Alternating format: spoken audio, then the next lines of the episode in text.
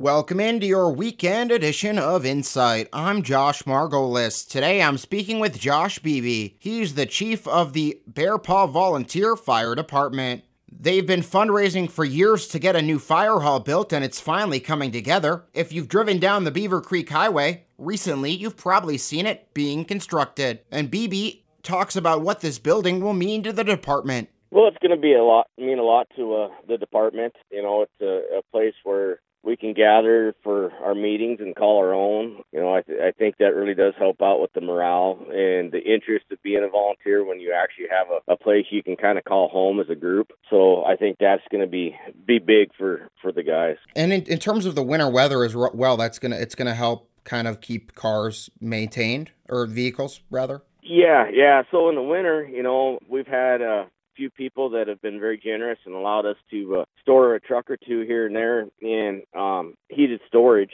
But everything else we have to drain and winterize and put in cold storage, which uh, we've had a lot of people step up and, allow us to park uh, some trucks in their Quonsets and everything to kind of keep them out of the weather and then it never fails. I mean, we do get a, a call here and there in the wintertime, and you're scrambling to try to, you know, get a truck or maybe refill a truck. So this way, uh, we'll be able to have our fleet all inside, all full water, 365 days a year. So we won't have to the, to drain and winterize anything anymore. So it, it's going to be a big help for wintertime.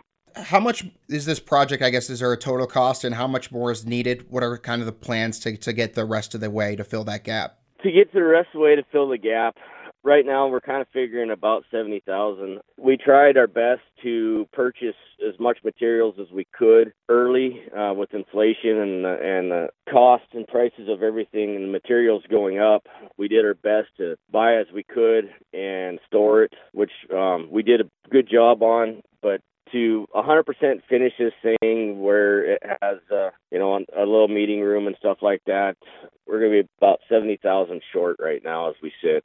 So we're we're still going to be pushing some fundraisers and whatnot, but uh, yeah, it's it's coming along. Anything else in terms of the construction of the, the fire hall that you would uh, like to go over? No, I, I think we're sitting pretty good. It's uh, you know they'll have it up and the doors in, like I said, in a couple of weeks.